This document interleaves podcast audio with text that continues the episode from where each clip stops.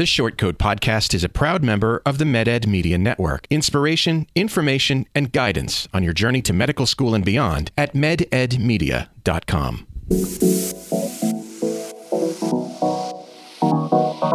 Meandering in the margins of medicine, it's the Short Coat Podcast.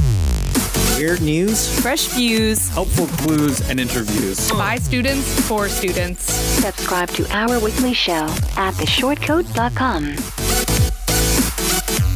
Let's wrap up your year by asking each other how you would rate different aspects of your first year. How do you guys feel about anatomy, particularly the cranial nerves? Yes, rate the cranial nerves. I feel like we all need to come to terms with the fact that like everybody is struggling and trying to like quantify the amount of, is like a fool's errand. If you want to be more empathetic to your patients, get rid of one of one a piece of your amygdala. Welcome back to the Short Coat Podcast, the show that gives you an honest look at medical school, a production of the University of Iowa Carver College of Medicine. With me today in the SCP studio, it's a passel of M1s, a, a gaggle, a flock.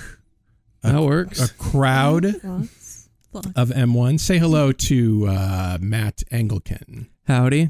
Sitting next to Matt is Maddie Fitzhugh. Hey, hey. And then over there is uh, Tracy Chen. What's up, everyone? And Jacob Lamb. Hello. Jacob, Maddie, newbies on the show start with you, Maddie. Where are you from? Yeah. So I'm from Indianola, Iowa. Oh. Um, it's a town just south of Des Moines. Uh-huh. Pretty small. Mhm. And then I went to college at Loyola in Chicago. Okay. Now What'd you study at Loyola? Neuroscience. Okay. All right. Big brain girl. All right. And and and and Jacob, what about you? I'm born from a small city in Iowa called Cedar Rapids. Oh, okay. pretty pretty far from here. Yeah. then I went to undergrad here, so And and what did you study in? uh, biochemistry. Okay. All right. I was hoping for something more, I don't know, what's the word I'm looking for? More more uh, different, you know? So that you could prove to people that you don't have to have a neuroscience degree or a biochemistry degree or whatever to to come to med school, but you disappointed me. You studied smart things. so that's fine. Welcome to the show. Thank you so much for coming on the show with me. Um, you guys, we're approaching the end of your M1 year. You've got a few things left to do. But if you were to summarize your M1 year, Matt, how would you summarize your M1 year? Putting me on the spot. Okay. I am. You know, I'm not fooling around, Matt. I'd say it's going well. Obviously, there are some parts of it that are really hard and not great, I'd say. Not great. But in general, like, I think that there are a lot of positives. I've made a lot of friends in my first year. Mhm. I feel like my preconception of medical school was that everybody would be like a gunner and like really like not necessarily cutthroat, but definitely competitive. Mm-hmm. And I haven't really felt that, at least at our institution. Like, I feel like almost everybody here I could consider a friend or at least a colleague. And it's a really, like, good environment to be in. So, like, I know that even on my bad days, I have people that I can lean on. And it feels like I can be, like, supported and helped, even if, like, I'm struggling in a certain thing. So, yeah, even though sometimes school is hard, it's nice to know that I have that backbone that I can, like, rely on What haven't you liked? a lot of school. I feel like like obviously the expectation is to learn a lot in your first year, and I feel like we have done exactly that, learned a lot.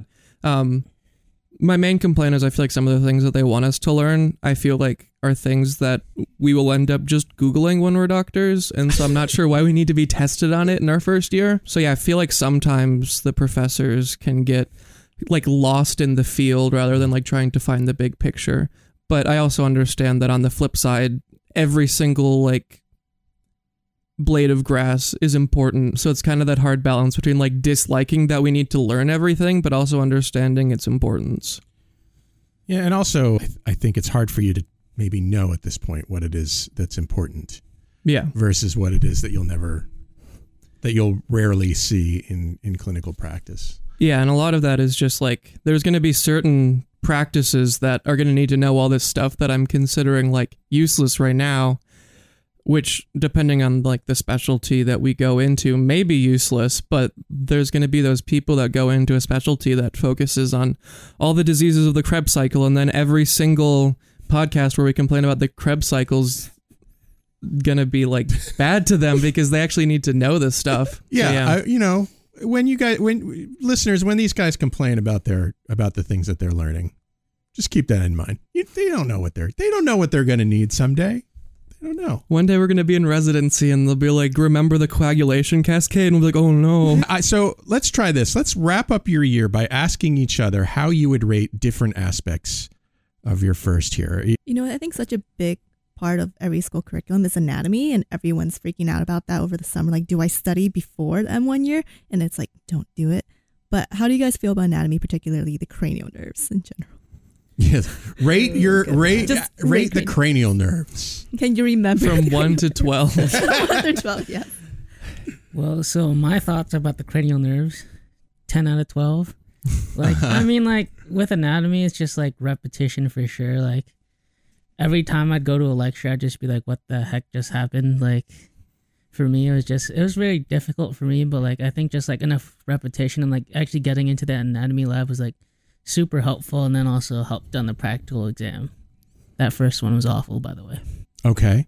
Anatomy. We've got a we've got a 10 out of 12 rating.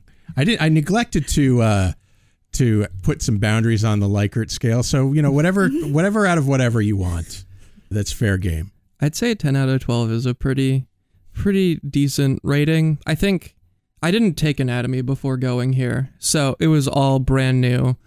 And I will say it's a little overwhelming at the beginning, and I think that it could be just like the way that our curriculum teaches it, but I feel like it was a very accessible way to teach it. For people that I guess don't know. Ours is more of like a like a body centered way, so like we'll mm-hmm. focus on different areas of the body rather than like learning all the bones and then all the muscles. Because at least for me it's really hard to put it together if we just like learned all the bones and didn't realize why like there's holes in some of the bones and why some of the bones have like things coming off of them. But if you learn the muscles and like what's going through them then it all makes a lot more sense so i appreciated that like jacob said i think anatomy lab was really helpful and our like teachers and facilitators were really good so in general i thought that they presented anatomy in an accessible way I just wanted to add before we go on. I took anatomy before in undergrad. Was not helpful. Yeah, I think also. Yeah, I mean, just a, a certain amount of time is always spent catching those people who haven't taken anatomy before up in the beginning of of medical school. I mean, that's the whole reason why we front load anatomy s- in the curriculum. But but yeah, maybe anatomy. So so so is anatomy taught? Is is the focus of anatomy different in medical school than it is in in undergrad in your experience? Well, undergrad was just like so like surface level that I'm like I don't even know like the first day he talked about like different muscles and I was like I don't even remember hearing about these at all. Mm. Okay. All right. What who- what's what's in, what's what would you ask somebody to rate, Maddie? Ooh, good one. Um, I mean, we can just throw back to the Krebs cycle. How would you all rate learning the Krebs cycle for like maybe the 50th time in our lives? It just seems like I would rate it three out of five. It just seems like every first of all, we learned it in like for me back in high school, a little bit in like middle school, and then high school again, then undergrad a couple times in here, and it seems like every time they just add on more layers and layers of this onion, and you're like, please stop. I don't want to hold this Stop. onion anymore. Yeah. I don't like this onion. something med school I think has really taught me is that like especially this semester now that we're returning to things that we learned last semester, it's crazy that like I just forgot like everything and it's like I'm learning it for the first time all over again. yeah I feel like that will continue. yeah. Yeah. I'd say one thing, one positive thing about the Krebs cycle is It helps us all live. it does help us all live. I feel like Um, that's that's pretty positive. but it comes back a lot. Obviously, it's you know how we generate energy, but something that like you don't learn on a surface level, but you learn further down is like every single part of the Krebs cycle can be like shunted to other things, or other things can come into it. And so, honestly, like the coolest part about the Krebs cycle isn't necessarily like the general Krebs cycle, but it's like if the body is trying to like build itself up, it will shunt things away from the Krebs cycle to turn it into fat. And if it's just trying to gain energy, then it'll bring fats and proteins into the Krebs cycle to turn it into energy. And stuff like that I found was like really cool. And it's not just like, ooh, sugar turns into energy. It's like actually how the body will adapt to like different circumstances and different needs. And I found that to be like really cool that every single part of the cycle and basically everything in biochemistry. Like, don't get me wrong, biochemistry is a lot, but I find it really cool that every single like side product and every single intermediate step has a bigger use for different reactions and it all kind of comes together in a beautiful symphony that I don't like learning. So like 4.6 out of 5. Uh yeah, somewhere around maybe like a 4.2. I'd say okay. learning it was still hard, but like looking at it after it's learned becomes more beautiful than actually learning it. How would you rate? I assume that our uh, beloved biochemistry professor Pete Rubenstein sang you a song. Did he sing you a song? He didn't get to sing it this time. I was really sad. 'cause What? I know the urea cycle song. We should get him to sing it. The urea cycle song. We were trying to get him to sing for Carver's Got Talent. He said next year, so I'm going to hold you to that promise, Dr. Rubenstein. I hope you're listening to this. Everyone, it's re- been recorded. Oh, that's too bad. Okay. Anything else you what, what what else should we should we rate about medical school? What about the people in general? How do you guys feel about your colleagues, your it's like Loaded fellow question. M1s? Ooh. We'll start with fellow M1s.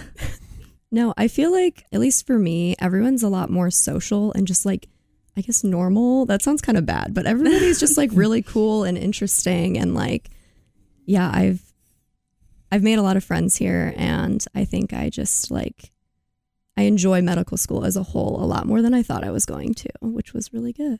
They're just normal. Yeah. You guys are just normal people. Yeah. Yeah. Nice. I would say it's a lot more friendly than like undergrad, where like there's just so many people. It's like hard to like connect with people, but like here, it feels a lot more like a friendly community, and like there's a lot more people you say like hi to and the Do- hallways and stuff. Do you think some of that is, you know, like I, my my memories of undergrad are a bit hazy for a few reasons. But do you do you think part of that is because you know in undergrad you're all kind of doing different things. Everybody you know is probably doing different things. You like you're, you know, hanging out with you know engineers and English majors and all this kind of stuff. So you're, you know, you're all you're all doing these different things. But then med school you're all sharing the same adventure. I guess you could call it charitably. Do you think that's part of why there's a deeper connection? I think for sure, just like struggling together. Yeah, I think when you have when you're crying and having a mental breakdown together, you just there's a bond that forms between each other. Yeah. nice crying, a nice crying bond. That's nice. Glad we could provide that, provide that for you, Trace. How about your? Uh, how would you rate your leisure time, Matt? You you mentioned playing video games before the show. I do like playing video games. I feel like, well, I think there's no such thing as wanting, like, not wanting leisure time. I feel like I could obviously have more. I think one struggle that I have is that in our curriculum, we have lectures bef- like for the next exam before we take the previous exam.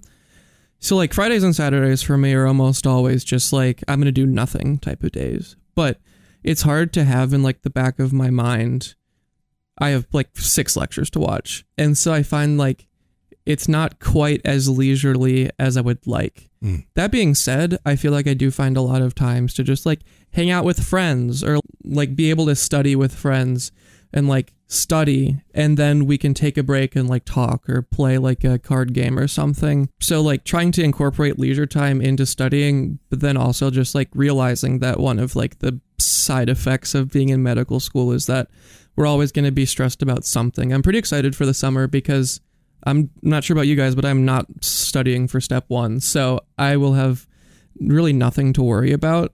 And so my leisure times can actually be leisurely. But yeah, just like taking the times where we can like hang out with our friends or play video games or watch Netflix and like understanding that we are putting aside our studying to do this mm-hmm. and like knowing that it's going to be in the back of our head, but just like accepting that we need our own time to be like human is something that I've been able to kind of come to terms with better than in an undergrad. Yeah, totally agree. I mean, Yeah. I've never baked before in the past, but I picked up baking here in medical school, and it's been really nice. And just bake for like small groups, small lectures, everything like that. It keeps you sane. Yeah, I'd agree. Like I set aside like an hour of my each day just to play video games or whatever, just like not study all the time and just like have a time to relax. And like you have to find that balance for yourself. Yeah, I think in the beginning it was definitely a lot harder because I feel like in undergrad, you're able to get to all of the things on your to-do list whereas here mm-hmm. there's always more that you can do and so i think for a while it took me time to like learn how to just like put things down and like go enjoy my time and Yeah, there really is. You could you could you could do as much as you want, really. yeah I mean, obviously there's a minimum, I suppose, but like you could just keep piling it on. There's always something to do, whether it's you know getting involved in extracurricular activities or studying more or all this kind of stuff. Speaking of extracurricular activity, did you do any extracurricular activities aside from the podcast? Well, so I didn't even do the podcast till now, but like I got involved. and I in- resent that. I got involved in some like volunteering, like with mobile clinic, because there's like a really good opportunity to like actually use what we're learning and like with real patients Yeah. before like getting into clinicals.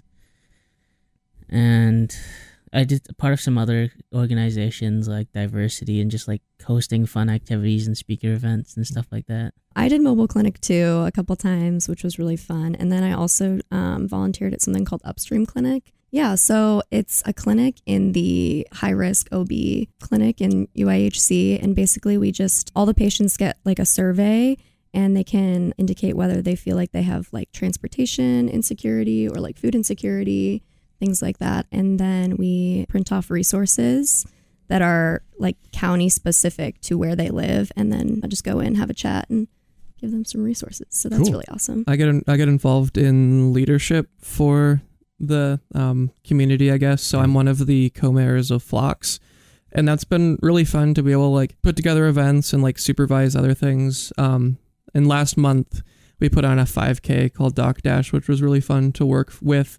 Um, and I'm really excited for next year to be able to like create a warm and welcoming environment for the incoming M1s. I know we've all talked about like feeling welcome and secure here. And one of my major goals for the fall is to make sure that next year's incoming class feels the same way that we all do. Nice. I like it. Yeah. I've done a lot. I've also done a little bit of mobile clinic and upstream clinic. I think something that I'm looking forward to doing actually in the fall and starting a little bit over the summer is like we have an annual bench press. Yeah, the the- domestic violence intervention program is uh, the beneficiary of that fundraiser. correct. Yeah, we actually raised a thousand dollars for them this spring and hopefully raising a lot more in the fall. Everyone should join, um, get pumped, and then we'll see if the orthopedics department wins first again, as always. Urology made a really good attempt, but I think it's just really fun to like plan and like work with everyone as a team and just meet like many many great people. How would you rate your uh, anxiety level? I feel like out of five, right? Yeah. Okay. Well, you know, Sure. whatever rating you like. We'll do five. Um, probably like, I mean, in the beginning, before the first test, I really don't think I've been more nervous in my entire life. So that was like solid five out of five before the first exam, like more than the MCAT. I don't know why I was so stressed. I think it's just like, you know, we've all worked so hard to get here. And so being here and having our first test, I just was like super overwhelmed. But now I feel like probably like a two or one. Okay. I'd say one thing that I noticed. So I got put on medication this year, so we love we love therapy here. We love treating mental health here. But one thing that I noticed is that I kind of agree where the tests have gotten less like anxiety riddled, but just like the stress and the amount of work that you have to do in medical school can definitely lead to like like high anxiety levels just in general or like burnout things like that. And so one thing that I really appreciate of like CCOM is that we have a in-house like counseling center. And so it's nice to have those kind of like forward thinking um like people to help us before like we need to or like to have it really accessible and for us it's free which is really nice we don't even Before have it to becomes worry. a crisis. And so it's nice to have that backbone of support. But that being said, I think that there's like a lot that can overload somebody just like like we said not having enough time for leisure, always like worrying about things that we could be doing can definitely lead to like anxiety producing situations. Not necessarily like being anxious over tests, but just about being anxious in general sometimes. Every, anybody else have any anxiety thoughts they want to share? I think everybody probably has a lot of anxiety. I'm, for me, right now, it's been like a two out of five because we're so close to the end of the semester. But I definitely agree that coming in to med school, like I was also having like some health related issues to the point where like they're like, okay, we're gonna send you for an MRI of the brain, and it came back normal. Like you're just stressed. I was like, well, thanks for scaring me. yeah, but I love that. That's a great diagnosis because you're like, it's like You're, you're just stressed. Oh, just stressed. Okay. you need to fix yeah. your stress. I know my my dentist was like, "You're grinding your teeth, and one of the ways you can like stop grinding your teeth is to be less stressed." But also, you're in medical school, so that's not going to happen. Got so it, we'll just get it, you a got bite yeah. guard. let, me, let me get right on that. Okay. True. My primary care physician was like, "Yeah, it's not gonna get any better. Good luck." Like, "Oh, okay, thanks." But it did get better. Good exercise, planning out things a little bit better. But yeah, Baking. baking, so delicious. Not so good for maybe physical health, but we're getting there. I appreciate that you bring your things into McCowan and share them. They're A lot of that goes to my friend Betty, and I give a shout out because she's my baking teacher. Yeah. Listeners, if you ask us a question, it means that I don't have to make something up to talk about on the show, and the show becomes what you want it to be. So send your questions to the shortcoats at gmail.com or leave a message at 347 short CT. We'll talk about it on the show. What about sleep? The importance of sleep is is well known. Do you guys get enough sleep? No. For me, I try to get like seven, but I don't fall asleep very fast, so I usually can't do that. But like, my body just kind of gotten used to it. I've read that that's not a thing. um, you, do you, do you why, why why do you have trouble sleeping? Just because you don't? Is it because you have? Is it because you don't have good sleep hygiene, or is it because you can't shut off your brain at night? I'd probably say it's both. Like, I know, like, I go to, be- I get in bed at twelve and wake up at seven. So like, obviously, like, you're cutting it real close already, and then I just can't like fall asleep once I'm like laying down. Like, you know that phenomenon where you're like, oh, you're so tired, and then you try to sleep, and then you're like wide awake. Yeah. it's kind of me. Yeah. I feel like I have a, just a little bit opposite as Jacob. I also get around like seven, seven and a half, but I make sure that once the, the clock hits 11, I'm like, all right, it's time for me to like go to bed, put up good routine, and my body knows it's time to sleep. But I fall asleep like ridiculously quickly. Yeah. I'm je- I'm more like you, Jacob. Yeah, I'm, I'm Yeah. jealous. Like, Yeah. Yeah, I do a really bad. I do a really bad job of forcing myself to go to bed. Like if I'm doing something, I'm like I can keep going, and so there's some nights that just become late nights because I'm like I can't stop. I have to do these things. That being said, I think like kind of gaming the system to like obviously we have classes that we need to go to, but lectures you can watch after the fact. So if I go to bed late, just to be like, I'm not gonna set an alarm. I'm gonna wake up at like you know noon and then figure out the consequences later of like having to watch lectures like after dinner. I mean, that being said, I always study after dinner, but like to kind of push the the night, but make sure that there are nights that I know I can sleep in, so that way I'm not like perpetually exhausted. That being said, I am perpetually tired, but I think that's more of just like a side effect of medical school. Yeah. I am also one that does not watch lectures live. So I don't know. Sleep is like the one thing that I am not willing to like budge on. And so hmm. I get like nine hours probably every day just because like I quite literally can't function if I don't. So, and I'm like super cranky and mean. Yeah. So, Yeah, I'm very, I'm pretty, I've always had trouble sleeping, but yeah, definitely as I've gotten older, I'm, it's pretty much the worst. But I, I've discovered in recent years sleep podcasts, which is, I always like to point out as an amazing concept because, you know, here's Dave, the podcaster, trying to come up with something interesting to say every week. And then there's this whole group of people who just want to be boring. And they're, they've probably got more listeners because nobody can sleep. So, what's your best memory of this year? I don't really think can think of like one, but I just like the memories I've made with like the new friends that I've made over the course of this year. It've been it's definitely been a change in me. Like I've definitely grown up since coming here and like just like making new memories for me. Nice. I will say my most recent one. So a lot of great memories here made in that school is that my housemates were all watching The Shining, so I wanted to wait until like the part spoiler alert, but there's twins and there's like a flood of blood coming down. so I quietly went there, covered my face with my hair, and then went to go scare them. That was great. Nice. And then I went on with my day and studied. How dare you spoil a movie that's like 42 years old? See, I think so. My friend group hosted. We watched The Bachelor That was every week. gonna be mine. Uh, well, we can do a joint one then. And I think my my favorite memory was in the most recent season. So this is only going to be important for people that have already watched The Bachelor. Is the lead was horrible at dressing himself. He was not good. And one of the things that we all picked out is that he would wear blazers with just about anything. And I think a couple times he wore them with hoodies or like quarter zips, stuff that just doesn't go with blazers. And so Huh. for the That's a- finale, That's a, look. it is a look. And so for like the last time we did it for the year, every person showed up wearing just like a horrible conglomeration of clothes. and it was a lot of fun. Yeah, we took a group picture and it was they were very cute. Nice. pics, but you know that was gonna be mine too. It was just nice because it's every single week, and so you had that set time that you just were like putting away Mhm. all of your stuff and like spending time with friends, and people would bring food and stuff. So that was something that something to always look forward to. Plus, it was always on Monday or Tuesday, and like those days are like not fun anyways. So just made them a lot better. Nice. Yeah. Worst memory. The wasp that came into my room the other day. Oh dear. Yeah, I, the only thing about Iowa City, besides the weather, I'm from California, so I'm used to hot weather, but it's dry and there's a lot less bugs. But here in Iowa, there's just so many bugs, and they came in through my screen window, and I am terrified of anything that stings. So that would be the worst memory of me just screaming, "There's a wasp," and then people being like, "Did someone scream in the house?" Do you live with other? You live with other people? I live in a house full of 20 other people. Oh my gosh. Yeah, it's a big co-housing, Phi Sigma, six, ah, Phi Sigma, Yeah. putting it out there. Okay. Worst memory.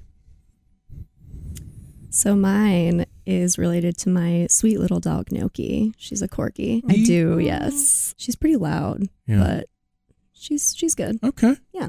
So towards the beginning of the year, she got sick and she had really bad diarrhea, and so I was. Pets are gross. It was just all over my whole apartment, and I ended up like stepping in it while I was trying to clean it up, and then that made it worse. And then I, you know, cleaned it all up and flushed it in the toilet, and then my toilet got clogged and uh-huh. started the water started overflowing into my entire floor of my bathroom, and I just started crying. so that was probably my worst one. God damn, pets are just the grossest. We love them so much, but they're pets and children.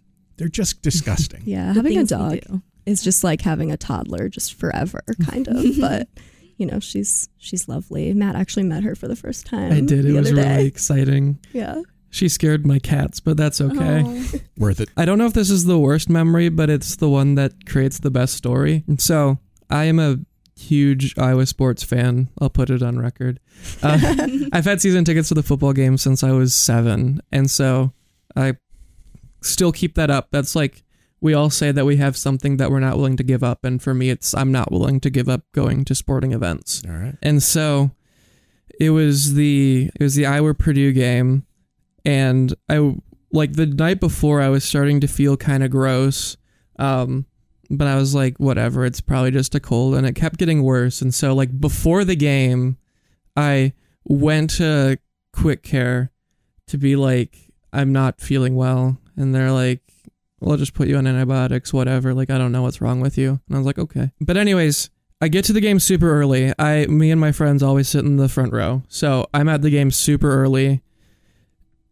In line, I get pink eye, and I'm like, this sucks. But I'm like, I can't leave. That's like, I have to go to the football game. So I go to the football game, and we're garbage. We play so bad. We're like, at this point, we're number two in the country, and we look awful against Purdue. And so I'm like, I'm sick. I'm like trying not to touch anything because I'm also contagious.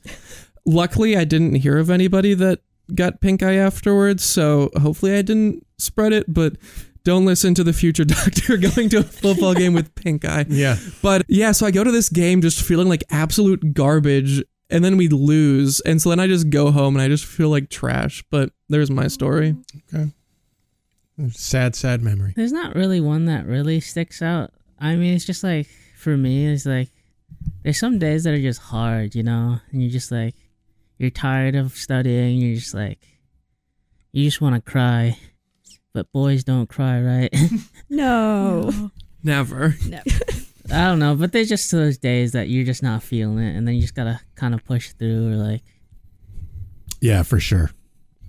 Yeah, I think like the worst days are the kind of days where like if somebody were to ask you what you did, you'd say like nothing or like I watched one lecture in 8 hours and I was like, "Well, what did you do during the rest of it?" And you're like, "I don't know." So it's like the days where like your free time isn't productive free time, it's just like a waste of time are almost the worst in my You opinion. can have unproductive free time. That's okay. I give you permission. Well, I mean, productive free time is in like doing something that betters you. Like, productive is in like video games are productive for my mental health, or going on a walk is productive for like clearing my brain or like physical activity. But there's some days that just like don't feel like they're productive in any sorts of way. Just days where you kind of like mess around on your phone and just don't feel Yeah. like don't feel like you used your free time to like better yourself. It just feels like you're just as stressed as you were before and you didn't do anything.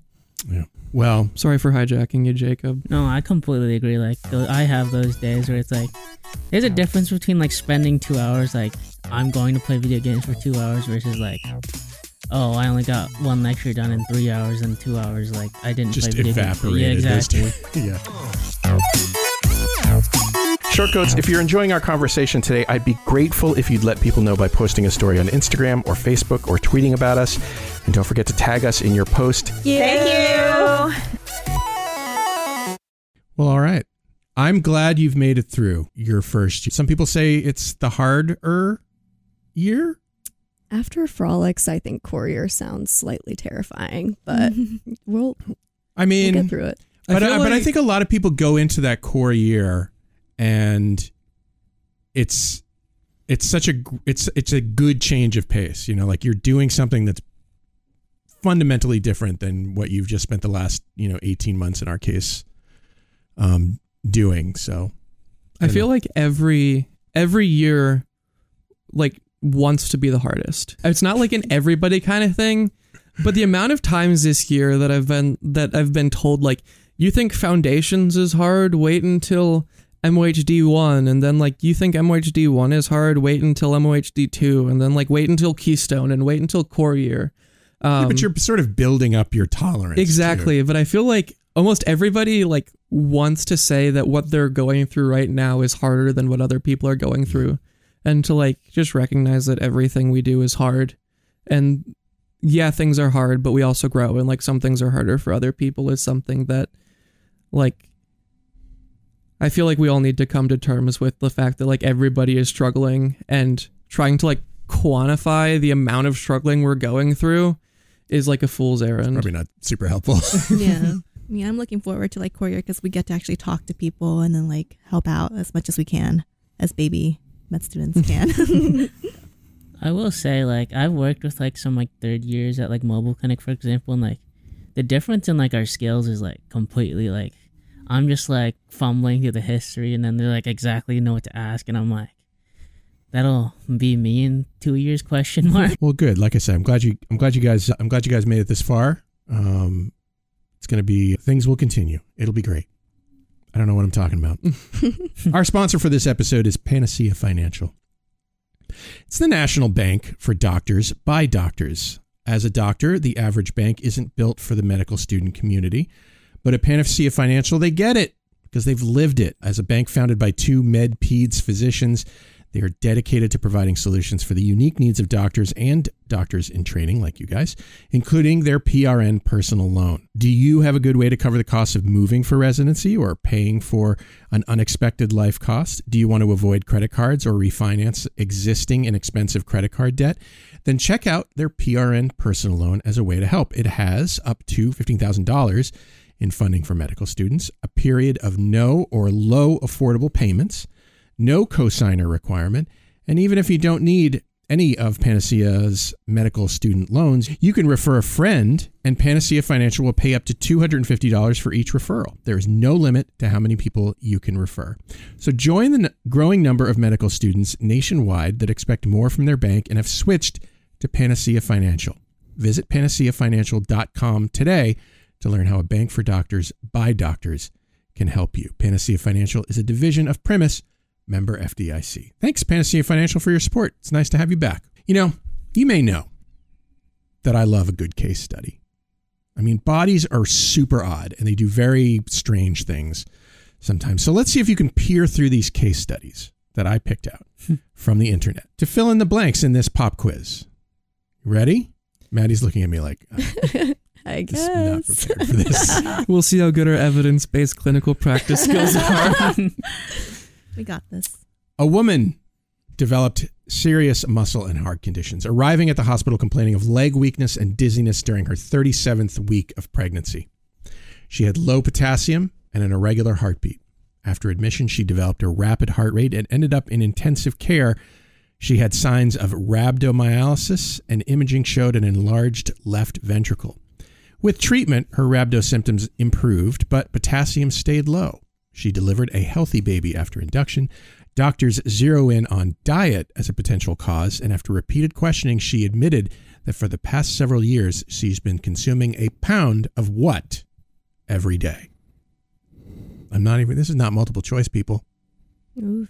Not multiple choice. A pound is a lot of anything. Yeah. Just one thing. A pound A pound. of this every day. Talk it through. All right. We got low cal- low potassium. Yeah. Mhm. Rhabdomyolysis. We got a large ventricle. Any clues? it's got to be something that, like, I feel like this is a lot to ask of an M1. yeah, I feel like we're bad at diagnosing like normal things. yeah. it has to, like, I feel like it's something that would impair renal function. Be. Renal function. That's, That's what I was thinking. Okay. What about like the potassium? Like, you know, warfarin makes potassium lower, and they told us something about like greens and kale and stuff. Oh, okay. Oh, that's interesting. consuming too many I don't know if it's too much Or- potassium or too little potassium. I think a lot of vitamin K that would help with your clotting. She's not having a clotting Yeah. problem. Oh man. Something that breaks down. You said she had like leg weakness. Yeah. Is this something that like lesions? But the rhabdomyolysis might help, like have to do something with the leg weakness. Bad question. What is rhabdomyolysis? It's Uh, like muscle breakdown or something. Yeah. Yeah. Okay. Maybe something that interferes with like the proteins. To get a clue, as this is like a vegetable category. You are probably very familiar with this personally. In Is your this in, avocados. no.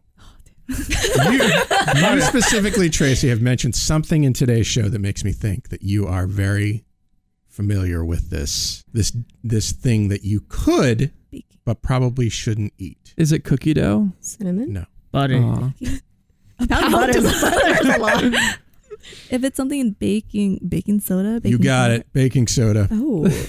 She has uh, pica, a condition that is common during pregnancy, involves cravings for non-food items like cornstarch, clay, dirt, ice, and baking soda, among other things. Consuming large amounts of baking soda, something this woman had started years before to treat her hiccups, leads to metabolic abnormalities. When she started, when she stopped eating baking soda, many of her symptoms resolved, although her her enlarged ventricle stuck with her a little bit.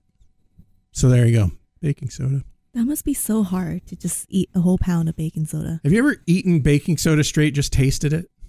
No, pretty I salty. so. I like I feel like it's pretty salty. It always like seems like it would taste better than it actually does. well, it's used in baking, right? You're like, "Hmm, must be good. All right.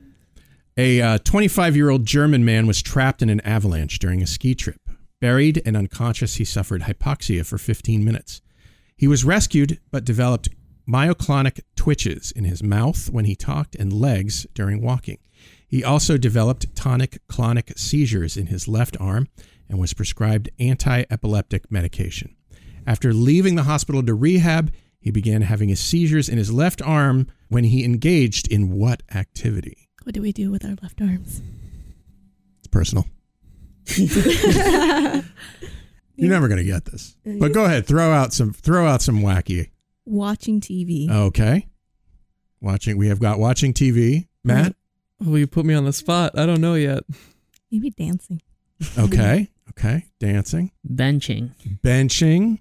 All right. Yeah, I mean he's, he's an athletic guy. He might be benching.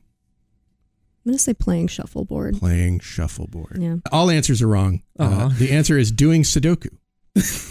Doctors Wow. determined that he had an unusually intense three dimensional i- imagination, which he used to solve Sudoku puzzles. It enabled him to sort of sort the numbers and put them into the right sequence and all this kind of stuff. The hypoxia had disabled inhibitory neurons in his brain in the central parietal region, leading to the seizures in his left arm. With medication and foregoing Sudoku, he's been seizure free for five years. Wow. I don't like Sudoku. Oh. I'm gonna hot take. Don't like Sudoku. You know why?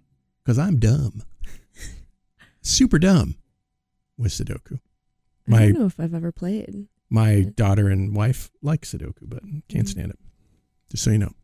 Mm. All right, next one.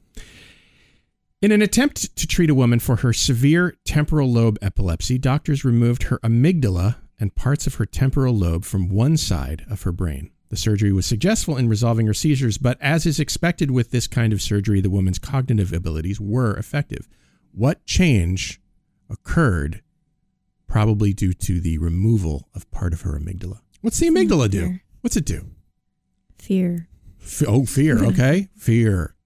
So if she loses her ability or less fear. Less able to restrain herself. Yeah. Yeah, Maybe hypersexual. Maybe. I'm gonna say she starts doing like cliff jumping and stuff like Oh, that. okay. You know. Yeah. Alright. Maybe goes up to random strangers and starts hugging them. Okay. All right. Feel like you're close. You're closer. Oh, Mm. that was just straight out of a random trash bag in my head. Let's see. I feel like what she she actually gained something that you might find useful in your future careers. Is it photographic memory? No. Mhm. That's a good one though. Yeah. Not gain a photographic memory. Maybe she's just like more personable, like more easy to pick up or like start talking to people, have conversations with them. Okay. Very you're you're on the right track. Ooh, it's tough.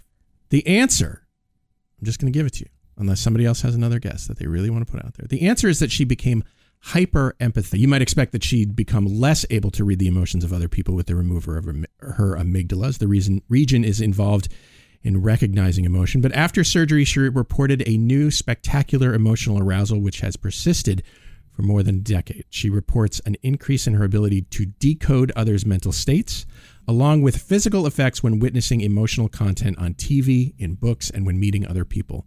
One test doctors tried involved having her recognize emotions from photos of only people's eyes, and her scores were significantly higher than that of control subjects. So, you know, if I- if you want to be more empathetic to your patients, get rid of one of one a piece of your amygdala. That's my prescription. Do you think I I don't I have a little bit of hyper empathy when it comes to watching TV and movies. Like I get really uncomfortable with with shows where things are going wrong for people and I'm like, I don't want to watch this. I feel that I cry a lot because I empathize whatever like the lead character, and it just it takes very little for me to just like start bawling in like movies and such. I feel like I get a lot of secondhand embarrassment.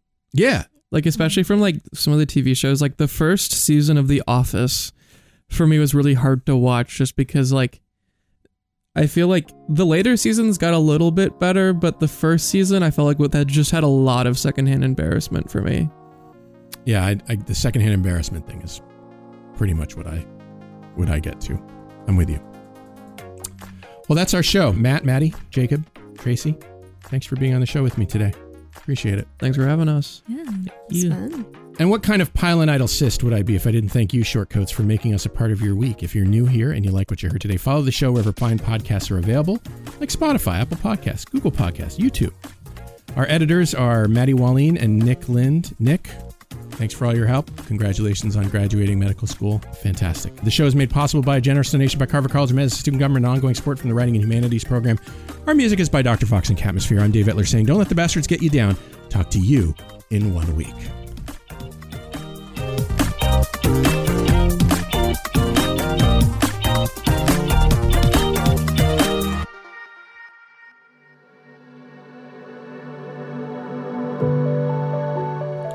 Hi, Shortcoats.